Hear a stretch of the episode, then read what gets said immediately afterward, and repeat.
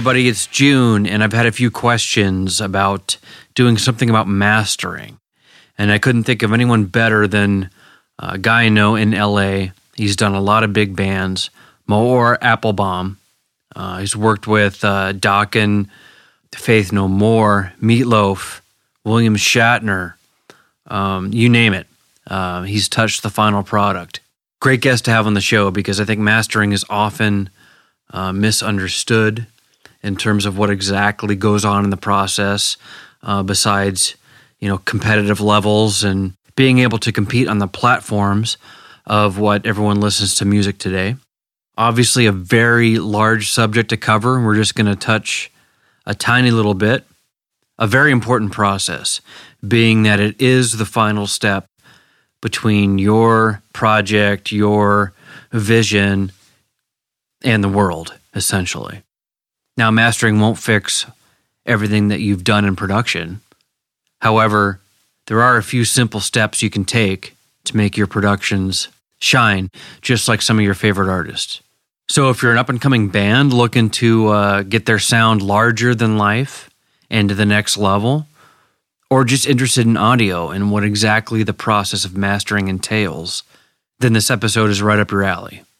As always, if you have specific questions for our guests, hit me up at eric@level3studios.com, ERIK, at level3, the number 3, studios, all one word, .com. And I'll do my best to have the guest answer your question on a future episode. Mastering on its own is its own unique animal, and I'll let Maor take it from here. Hey everybody, Eric Schultek with the Level 3 Studios podcast, and this week is all about mastering. I'm talking with a friend I've known a while. He's a mastering engineer out in LA, Maor Appelbaum. Maor, thanks for joining us today. Thank you for having me on the show. Absolutely. Now we've known each other a while.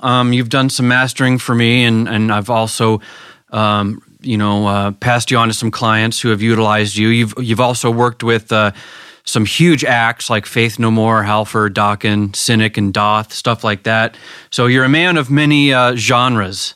Hey, I try to be as flexible as I can. I love music, you know, and for me, it's all about the music. I'm a fan of music from a young age, and I like different styles of music, so it just works good for me. You know, one day I do an album for Yes, one day I do for Meatloaf, one day I do for Faith No More, then for Eric Gales, then Aria, Lupe Fiasco, Armored Saint. You know, it's just, they're all different. Some jazz records, some blues records, some metal records, punk records. You know, pop records. I love music in general, so why not? Well, when you and I had talked a long time ago, and we had kind of talked about mastering in general, and you told me that you wanted to be good at one thing and focus on one thing, and that was mastering. Yeah, because I felt that, to me, focusing on something and really giving it the most that I can would probably make me better at it, and also give my clients the better part of me or the better results that are possible. You know, and spreading it and giving less percentages of what's possible. I'm giving more percentages of what I can bring to the table. What is it about mastering in particular for you that you enjoyed better than maybe just mixing or production in general? You know, I think a lot of it has to do with my background. I was a music journalist. I was a broadcasting engineer. I was a DJ. I was a musician. I had a licensing company. I did some distribution. I was always part of the end product, the consumer, and what gave it to the consumer, and also as a musician, you know, part of the creation. But I always felt like being the person between the listener and the creation, that buffer, and maybe the final step is where I can bring my best. With the experience of being a broadcasting engineer, a DJ at a radio show, a music journalist, you know, I think you kind of develop a certain ear for the outcome. And my engagement with the music is in the end, and I put what I can to an existing thing already. So, you know, it comes to me at the end stage where I can just add what I can to it. And even though the involvement is very important, but I'm not affecting anything in the creation. And I think it's better for me because I can be very objective and fresh to the music. I can bring a new perspective to it and align it with what the audience can connect with and make it more engaging. Yeah, that's a great explanation. I mean, and I am a firm believer of always, whenever I can, have someone else master my stuff.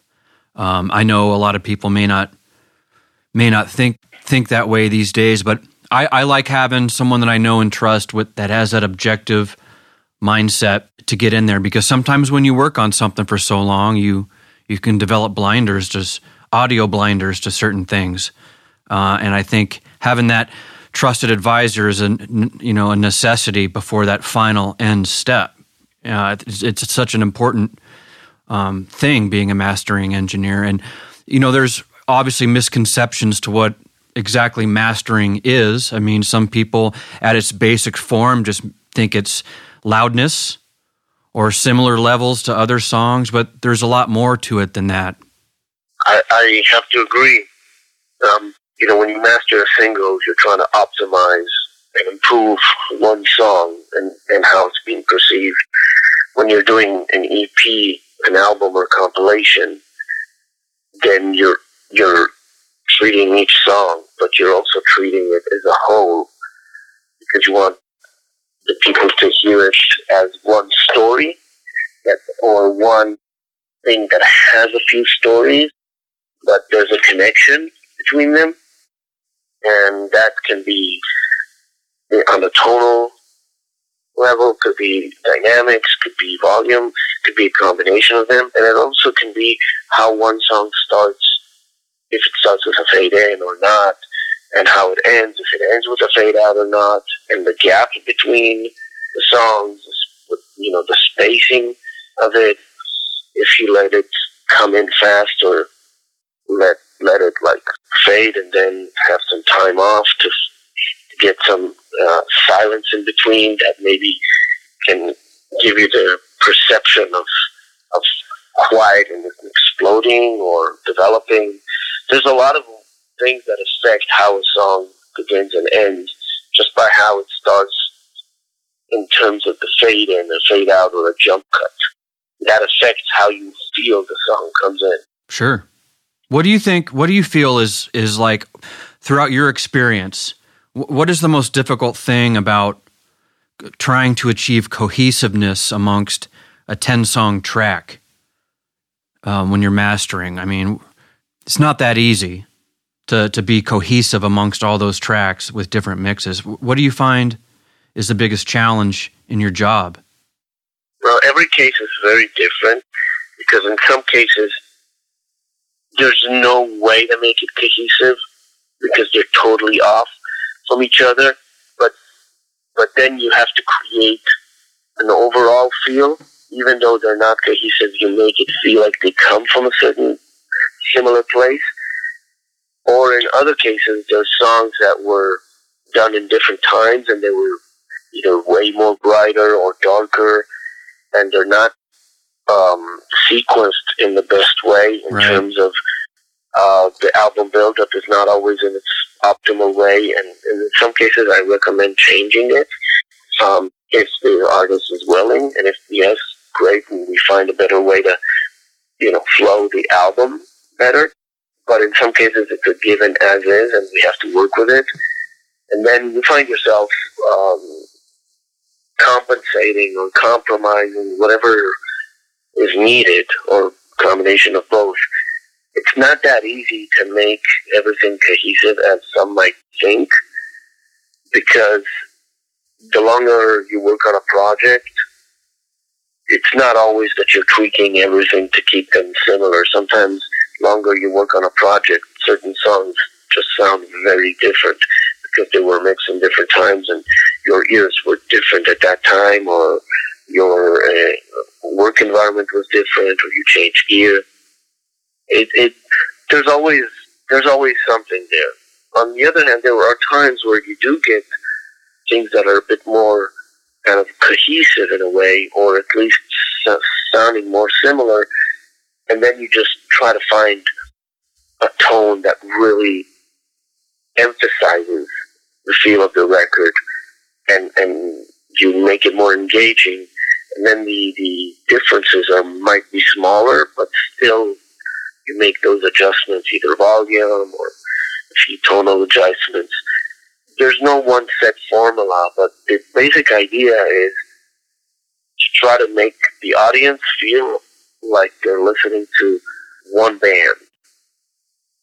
And even if they're changing, you know, instrumentation, or if the same instrumentation, but they have fast songs and slow songs, make them still feel like it's that same band and not like a compilation of bands.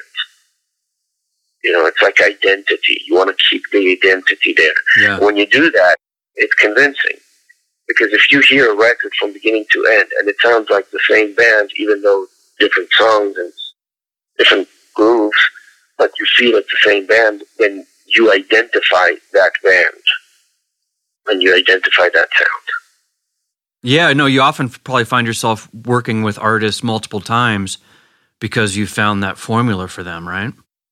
Well, I find that even though you learn how they sound, every time you get a different type of recording or a different emphasis on stuff.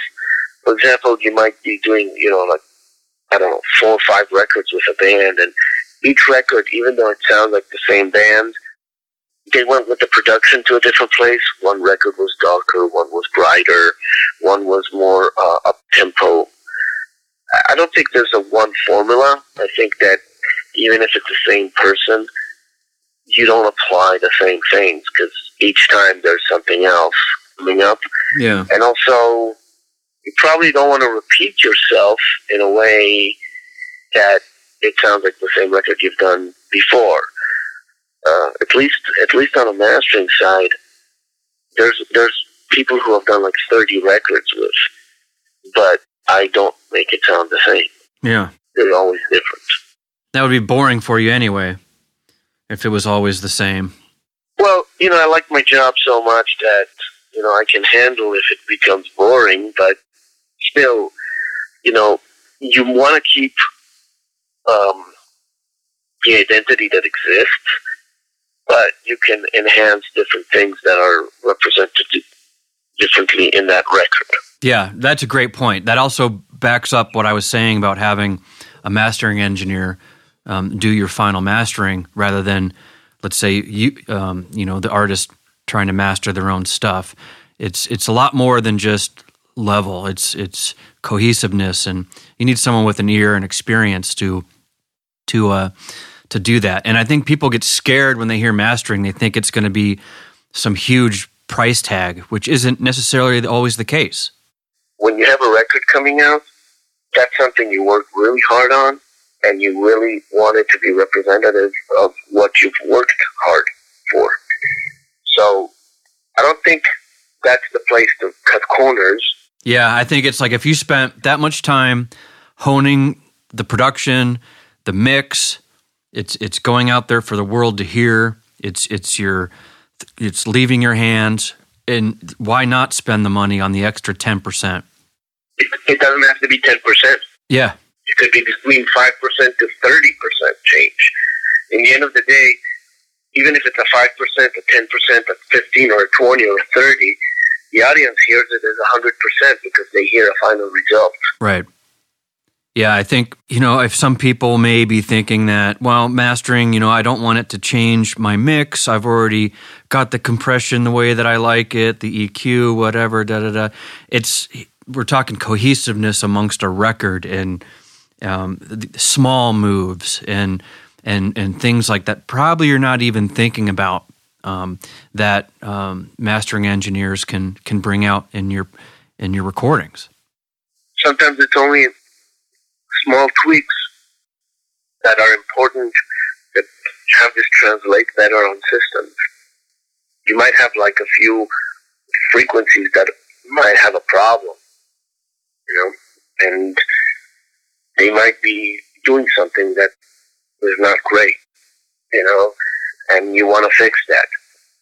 That being said, I'm not saying you have to be pharmaceutical with it and go in, you know, deep.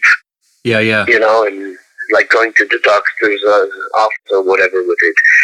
Sometimes fixing a problem can create a different problem, but it doesn't have to be brain surgery. It could be something very minimal that still will make it sound better. And in the end of the day, if it sounds better, even if people say, oh, nobody cares, well, in the end of the day, if it sounds better, you enjoy it better. So why not? I know you're always tweaking your setup and, you know, what you use, and I know that you're also pretty adept at building your own gear and stuff. What are you, like, what's your situation now? Like, what do you monitor through?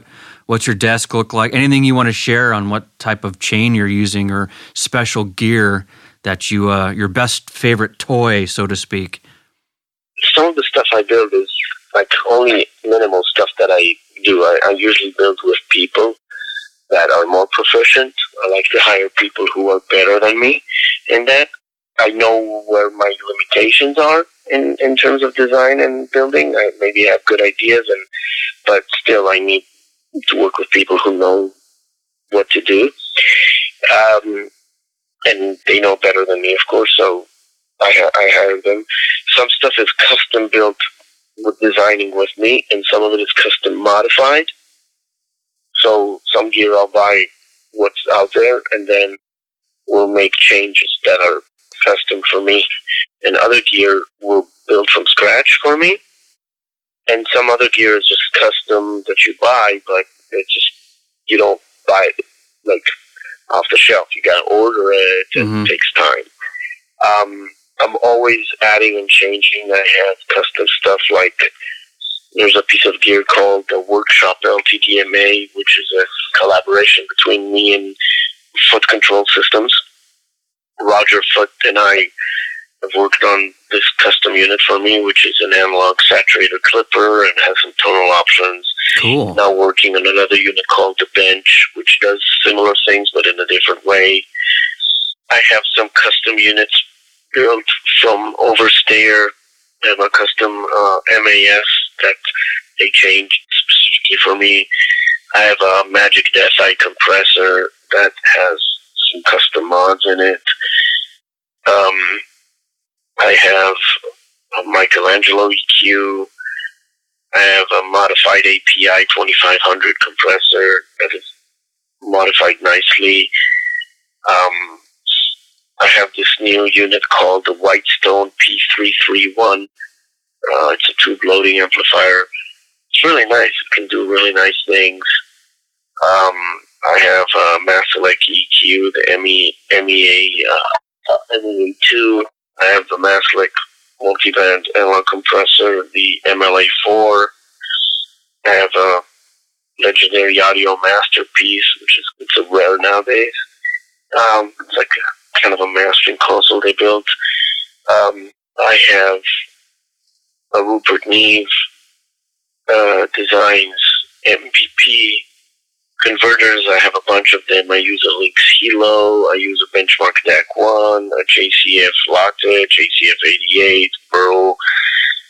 I got some Millennia NS EQ4. I got an SPL Iron, SPL 2050. I have a bunch of. I have a lot of floating gear. A Mac EQ4 M. A Dangerous Compressor, a Manly Varimu, a Dangerous Back EQ, a Manly Massive Passive, a Manly Mini Massive, a Charter Oak SCL1 compressor, a Charter Oak EQ, a Thermionic Culture Phoenix Mastering Plus. What is your monitor of choice for you to work with every day? My main monitors are PMC IB1S passive, and they're connected to a Bryston 4B SSD square amplifier. Cool. I also have KRK V6S4 and a V4S4, which is the Series 4, the newer generation. Those are additional. Well, you've obviously spent a lot of time on the design of your room as well, and your listening environment there. Can you talk a little bit about how you set all that up and what kind of treatment that you've found over your experience works the best? Well, this room is around this setup is around 7 years and so something like that. I had different acousticians here. Then I found this guy from Israel named Jonathan Sheffer, who actually nowadays is an acoustician for Apple. When I found him, he was doing his PhD in Salford University in England, and I flew him in from Israel to here, and in 10 days he finished designing the room, and then we had built the room with materials, combination of materials. Some of them are not being made anymore by certain companies, but the main material used in this room is made by a company called Primacoustic. Yeah. They're out from Canada. Uh-huh. And most of the room is built from a device called the Max Trap. They're big bass traps. They're very big. Are those like in the rear? Are those like behind you in the corners of your room, or ceiling, or where do you put your bass traps? In all four corners, or wherever you got? They're in two front corners.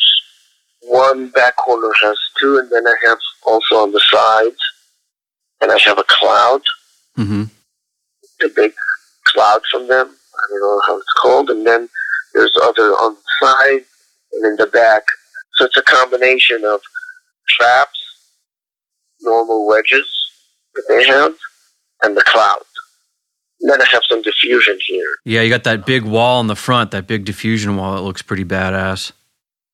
Yes, that stuff is not made anymore. That was made by Erlex, but they don't make these anymore. That's why I said it's a combination. Sure. So most of the room is the Primacoustic material, and then the diffusion is just that. Now, what kind of monitoring level do you normally master at? I mean, you're probably doing, moving around from loud to quiet and stuff. But like the majority of the time, do you listen? You reference like very low, or higher than most people, or it's not low. It's loud enough for you to hear the low end. Yeah, and also genre dependent. Certain things I'll probably monitor louder just to make sure things are right, but in general it's not quiet. It's loud enough to have to feel the low end and to hear the mid-range and highs balance. And in most cases I like to keep one monitoring level that I work with, and then if I do need to go between, then I can jump between and maybe go higher if I need, or lower if I need. But in general, I like to keep one steady volume, and then from that move up and down based on the material. If it's material that needs to be more dynamic, then I might go louder in listening level because there's maybe passages that are way lower. Makes sense. I might have to level it up. Yeah. And usually louder material would stay the same volume as the normal volume. Very, very cool. The other thing I wanted to kind of touch on is, you've been at this for a while, and I kind of wanted to ask you how mastering and your role within mastering has kind of changed over the years. And I'm not really just talking about like the loudness wars and stuff, but I'm sure your workflow has changed and maybe what you do has changed since you began. Anything you'd like to share in that regard? You know, the main thing is the same, you know, enhancing the sound, making it more engaging, connecting with the audience better, improving or finding the right tone to represent the record, to represent the feel of the song. Differences from 10 years ago from to now, or yes, there are. Today, more and more material comes in, way more processed than before, because there's more plugins out there and they're affordable and there's more applying to that. So there's more places for me in terms of either I touch it very softly or even the opposite, where before it was the same before, but now things can go even further. So now like you're getting stuff like sometimes records that are so processed. Yeah, they're not leaving you enough headroom to work with, right? Either headroom or they are leaving me headroom, but the processing is so much that it could be too much on certain things, and then I might ask them, hey, you know, the compression is too much, or it's too bright or too saturated, and it can be very tiring to the ear. And then, you know, maybe back off on some saturation, because back then the plugins, there weren't a lot of saturation plugins. Now a lot of plugins saturate, and sometimes they're oversaturating. Yeah, yeah. Or they're over stereo widening or over emphasizing stuff that might be too much, and they're not hearing it in their room. So today I have more tools to work with, because there's so many things out there that are totally different. So I want to cater and accommodate the clients of all types. Before that, you know, I did that, but the tools I needed were different, because the material was coming in a different manner. Today, more and more home producers or bedroom producers, some of them only work in the box, you know, on a laptop with headphones. Mm-hmm. Or with a speaker set in a room, but the room cancels a lot of stuff. You know, years before, some of them were working in studios, maybe, and now they're moving home. Or back then, they weren't over-processing as much as today, because the plugins were not as powerful in the same manner they are today. So I try to accommodate all of them by having different options. Like, I can have a very transparent chain, or I can play with different chains that have coloration, you know, from mild to extreme, or from really light to mild. Nowadays, things are, you know, there's options, and like, for example, additional steps, like which you usually offer, you know, the mastered for iTunes, you know. You know, a lot of people may not know exactly what is that all about. You know, like in the last 4 or 5 years, you know, you start seeing that.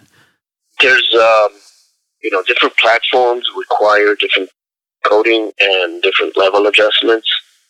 You know, it's just natural for different platforms to request things until there's like a standard that can work on everything. Yeah.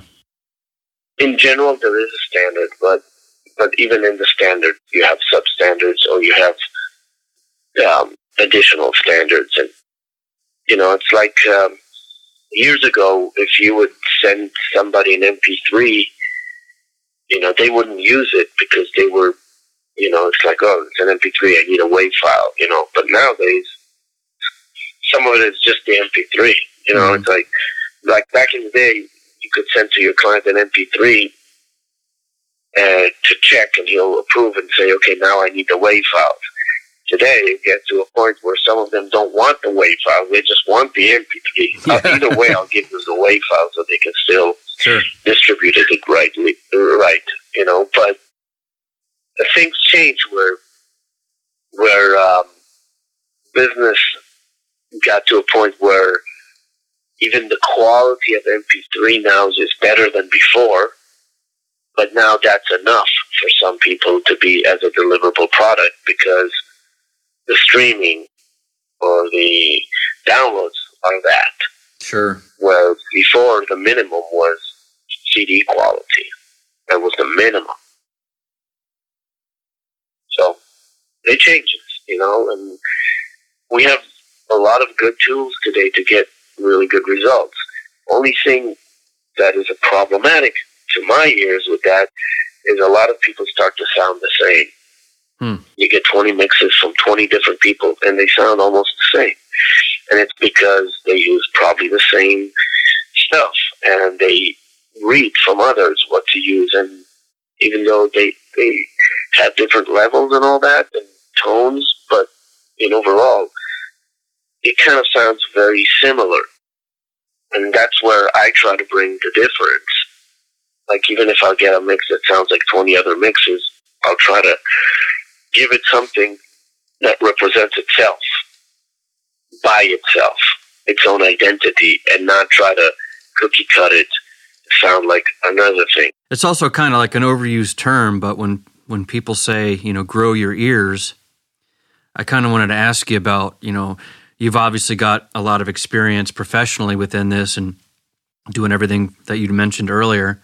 Was there ever a time where, or a period where where that kind of phrase made sense to you? Like where all of a sudden you could hear more than you heard before? It's a perception thing. You know, you learn to develop a certain perception and you focus on other things. Like you've learned to develop where problem areas are and you go to seek those out? It could be that. Like some people develop an ear for listening to certain frequencies that have a problem. Some develop an ear to listen to the musicality of it. Like is that fix important or it's going to ruin something else? And some of it, combination of them. To me, a lot of it is vibe. You know, it's a translation of it. You know, if what the band is doing convincing me or not. And you can develop an ear for that by, one, understanding the aesthetics and the genre and all the small details. The second thing is you can listen to it, in addition to that, in a form of, does it move me, or it can move me better if this and that will be there. You know? Oh, yeah. And it's not about stamping it with your signature. It's more about, I feel that if this is added, it's going to engage the groove better, or it's going to make it feel like it's vintage or organic, or let's not emphasize this thing, let's actually emphasize something else where the focus point will be that, and like diverting the attention to a different place. You know, that's like makeup. You know, when somebody puts makeup, they're diverting the attention from certain things. I never really thought of it that way. That's a really good way to say that. Like it's always a trade-off, right? I mean, like you said earlier, if you add something, you risk taking something else away, right? It's a slippery slope. Yeah, and same thing about cleaning something up. You might have it very nice and clear, but it might lose the rawness that was there. And maybe the rawness is more important than the clarity. And sometimes the opposite. Sometimes you need the clarity. How do you usually handle that with your clients? Do you usually speak with them on the phone and say, "Hey, what's your idea behind what you want out of this mastering job?" Do you discuss all that stuff with the client, or you just kind of do your thing? Well, I always try to talk with the client to understand, you know, expectations. Some of them just want you to do your thing, and that's where, you know, that's where it goes to. Some of them want you to do your thing, and then they might ask for changes, which is okay. Then we do the changes, and they see if they like it. And some of them have specific guidelines, like not not perfectly specific, but more like we are looking for a dynamic record. We are looking for a record that has this kind of amount of high end, maybe like darker or brighter. Some of them really have specifics or examples, and some of them just let you do what you do. And in most cases, they let you do what you do, but I still like to ask questions if I can. But in some cases, they just, do it, and then we'll move forward from that. So it's kind of a mixed bag of what comes in, but I'm never opposed to hearing ideas. And that's why I also tell clients, if you want, you can give me a call and we can talk about it. Sometimes it takes a few discussions to understand more fine details. And in other cases, it's just kind of go with the flow. And that's why they hire you, to hear your, to hear what you can bring to the table. How do you like to have tracks, delivered to you? Let's say you have a client and you're ready to work. And I'm sure there's ways you'd like to request, the files and stuff, and headroom left for you to be able to work with. Can you give me some of like the do's and do nots of, I'm sure you've had a lot of nots that have come across. You say, hey, can you redo this and send this to me or whatever? But what are the do's and do nots of how you like to receive tracks? Well, first of all, I usually recommend keeping it the same sample rate and bit depth as your session. So that way I'm getting what you worked on the same. And I do recommend, if you do send to the client like a leveled up version, if you do that, send me that too so I can hear what they're used to hearing. Okay. In some cases, certain plugins that you apply might change the tone drastically, and it's a good idea to know that, because some of them not just add volume but change the harmonic content, like they saturate. Sure. And then it gives you like harmonics, and that already is different than what. So if you're getting something like same session, like whether it was 44.1, 24-bit or whatever, like everything should be kind of at that. And then headroom maybe like anywhere up to 6 dB headroom is enough, or would you like more? I usually recommend having some headroom, because there is something that happens when you push things hard in the program. And when I get more headroom, I can play with it. But things come in sometimes with no headroom or barely headroom. And that's sometimes what it is. But I do recommend, having some, -3 to -6 dB headroom is good. It leaves me more range, and I'm happy with it to work like that. But I get stuff that is 0.5 dB headroom, right. No dB headroom, yeah. Like 0 dB headroom. And I'll work with what I get, I'm okay with that. I'll work with what I get. It's just what's important for me is the communication. You send me something, make sure you're labeling it right, name of the artist, name of the song, mix, filed version. That way files don't get mixed up as much. That's really what's important today, file management. Very easy to get mixed up with files and send the wrong files, and I've had that a ton of time happen. Being organized is always the way to go. Plus, it makes your job that much easier, or anyone you're handing off your stuff to, whether you're including notes or any of that stuff. Just label it.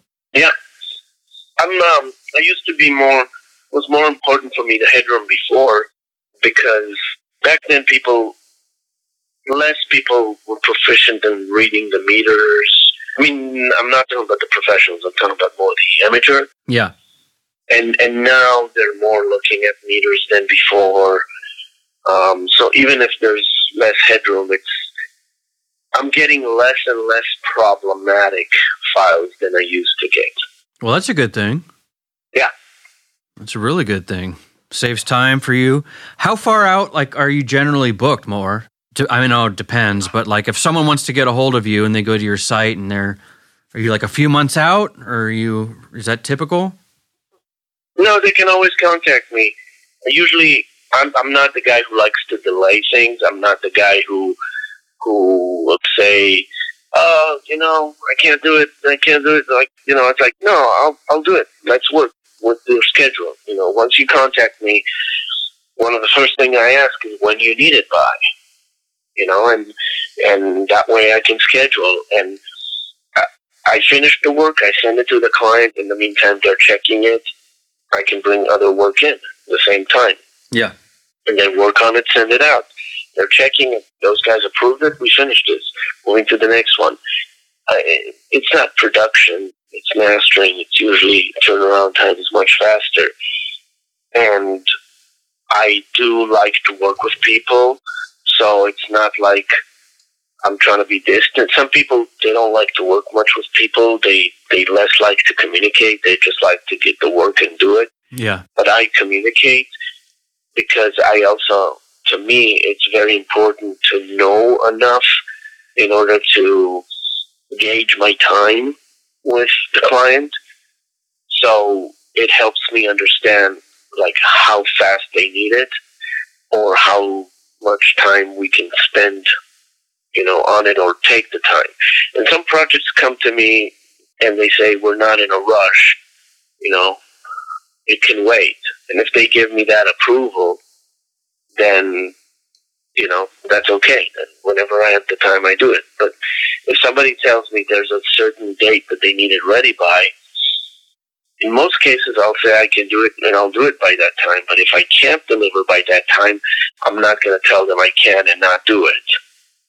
So if it can't fall on that timeline, I'll tell them I won't be able to do it by that time, and then recommend either they find someone else, or if they can ask for the label, if they can get more leeway. Right. Well, I know that you do work. You work very fast, at least with my personal interactions with you. I remember when you mastered the Narcotic Wasteland album we did, yeah, a couple years ago now. You turned that thing around, sounding amazing, super fast. So, I guess it's kind of a hard question to ask you about how far are you booked out. I guess if you're interested in working with him, guys, find him online. I know he's active on Facebook a lot, but Maor, you want to talk about your website and how people can get a hold of you there? Yeah, everybody can get in touch with me. It's www.maorappelbaum.com, maorappelbaum.com. My email is mappelbaum@gmail.com. I have 5 Facebooks. You can find me on Facebook. I have an Instagram now. I'm not usually active on it, but I have Instagram where people can follow, which is Maor Appelbaum Mastering. And I just saw that, and you cut your hair off, man. Right? Yeah, that's new. Yeah. All right, it must be getting the summertime out there in LA. Have to lose the hair. Yeah. So yeah, people can get in touch with me, and I work with bands from all levels. From bands that are starting out to bands that are well established. From all over the world. Yeah, you have quite the when you go to his website, you'll see what I mean. You have quite the discography of clients you've worked with. Any particular ones that you're very proud of, or any stories you'd like to share? Wow, it's a lot of records. Yeah, I know you've done everything from the Dokken stuff I saw, the Faith No More, a couple Cynic records, I believe. Mm-hmm. There's a lot on there, but I'm just curious if there's a shining star that you're super proud of, or if there's any cool, funny anecdotes you want to share with the group. Well, bands. Most of the clients that I work with, I'm very proud of the results. Faith No More is one of those bands that I grew up listening, and when I was in high school, they blowing up big time. Me too. It was a pleasure working with them on the comeback album, Soul Invictus, and I also got to remaster their first album, We Care a Lot. Oh, I didn't know that. That's cool. Yeah, it's called the Deluxe Band Edition. Oh, wow. And you can find it online. Yeah, I'm going to go find it online later today. Cool.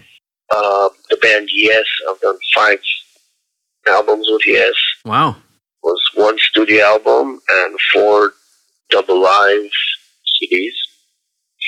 The new one that I did, which is a 50-year anniversary live album, it's a box set for vinyl, 7 vinyl sides. And I've worked with Meatloaf. I did his latest record, Braver Than We Are. I've worked with Rob Halford on 2 studio albums and then a few live albums and DVDs. And Ingrid Malmsteen and Cynic and Sepultura. Awesome. And do you do a lot of mastering for vinyl now? I mean, I'm sure there's a lot of vinyl being produced for nostalgic reasons, but how often are you doing mastering for vinyl? A lot. Yeah? Actually, there's, besides the stuff that I do, that I master for certain albums, they also come in the vinyl version. There's also a lot of vinyl remastering I do. That is specific for that, where I prep the material for the vinyl and can still improve it, if it's old stuff or even new stuff, and just, improve it and fit to that medium better. Sure. So, yeah, there's a lot of that, and there's a lot of remasters that I've done for albums, some old stuff. So, yeah, there's quite a bunch. There's a lot of stories. I don't remember a lot of them now. Like, I know I put you on the spot. Plus, you've done so many artists. Didn't you do something with Shatner? Yes, I did. I mastered an album for him called Ponder the Mystery. Was that one of his spoken word things, or is that what was he doing on that one? He does spoken word on it. But it's more of, it's like a prog rock album that Billy Sherwood produced and played on. And it had guest appearances, like Steve Vai and a bunch of other artists. And William Shatner was speaking, doing spoken word on the music. Yeah.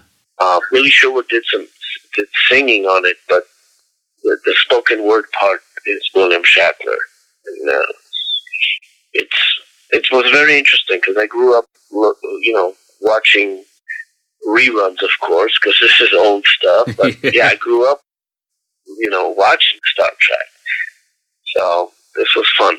Sure, yeah. How often do you have clients coming into your studio to hear the final masters, like guys of that caliber? Is that rare or? Today, a lot of the people are either touring or in different places recording. Yeah. It's less and less of being attending the sessions. In some cases, I've had producers like Mike Clink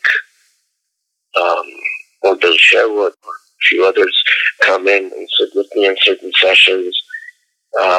Or sometimes... the clients come in maybe to listen to their stuff and then go back and do some fixes or start the work with me.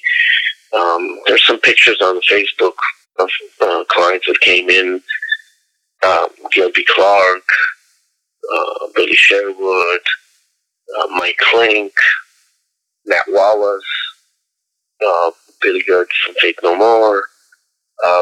There's a bunch of people who came in and actually sat with me in certain sessions. Cool. But it's not that common all the time that people actually come as much, especially when you work with a lot of worldwide bands.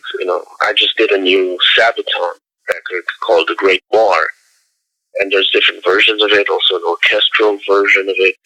They're in Sweden, so they send it to me here. Sure. Or, there's a new Avis record that I did, and that was, from Norway, so they sent it here. So in a lot of cases, it's unattended. And, you know, and they listen to it in their environment, which they know the best. Right. They're used to listening in their cars, in their headphones, yep, in their room. So it's actually a win-win situation where they judge it the way they judge anything else they listen to. In the show notes, we're definitely going to be putting a link to your website.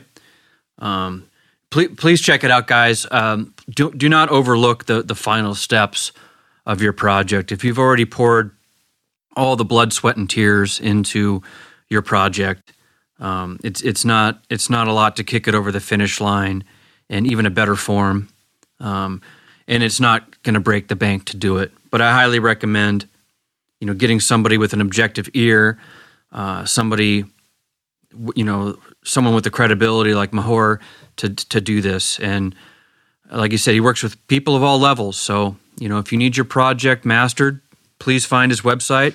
You can see all the clients he's worked with, his setup. I know he's got a section on some gear and all that stuff. So, what are you working on now? Or you got anything major coming up here in the next month or so? Well, I just finished that Yes record, the 50-year live anniversary record, and that Sabaton record, The Great War. And we also did an orchestral version of it, which is totally different. It's like the songs, but the vocals are not there, and it's orchestral instruments and arrangements. And also, there was another version that was done too, and then the Avis album, Eric Gales' latest record, The Bookends. Like, there's a lot of bands from South America or Europe that are, you know, very small indie bands, but they're cool. And so I've done that. I did a single for the British band The Cooks. Cool. A new single. Oh, there's a new Sacred Reich album that I mastered. Awesome. Comeback album. On Metal Blade. Yeah, they're out touring right now, aren't they? Yeah, they're out on tour right now, yeah. Yeah, there's a bunch of stuff in the works all the time. That's great, man. I know you're busy, so I really appreciate you taking the time to come on the show. And everyone, you know, please check out his website. And if you're looking to have your stuff mastered and have it mastered very, very well, check him out. Maor, always a pleasure talking with you, my friend. Oh, you're welcome. By the way, I also did some stuff for some movie soundtracks. A new Jean-Claude Van Damme movie called We Die Young.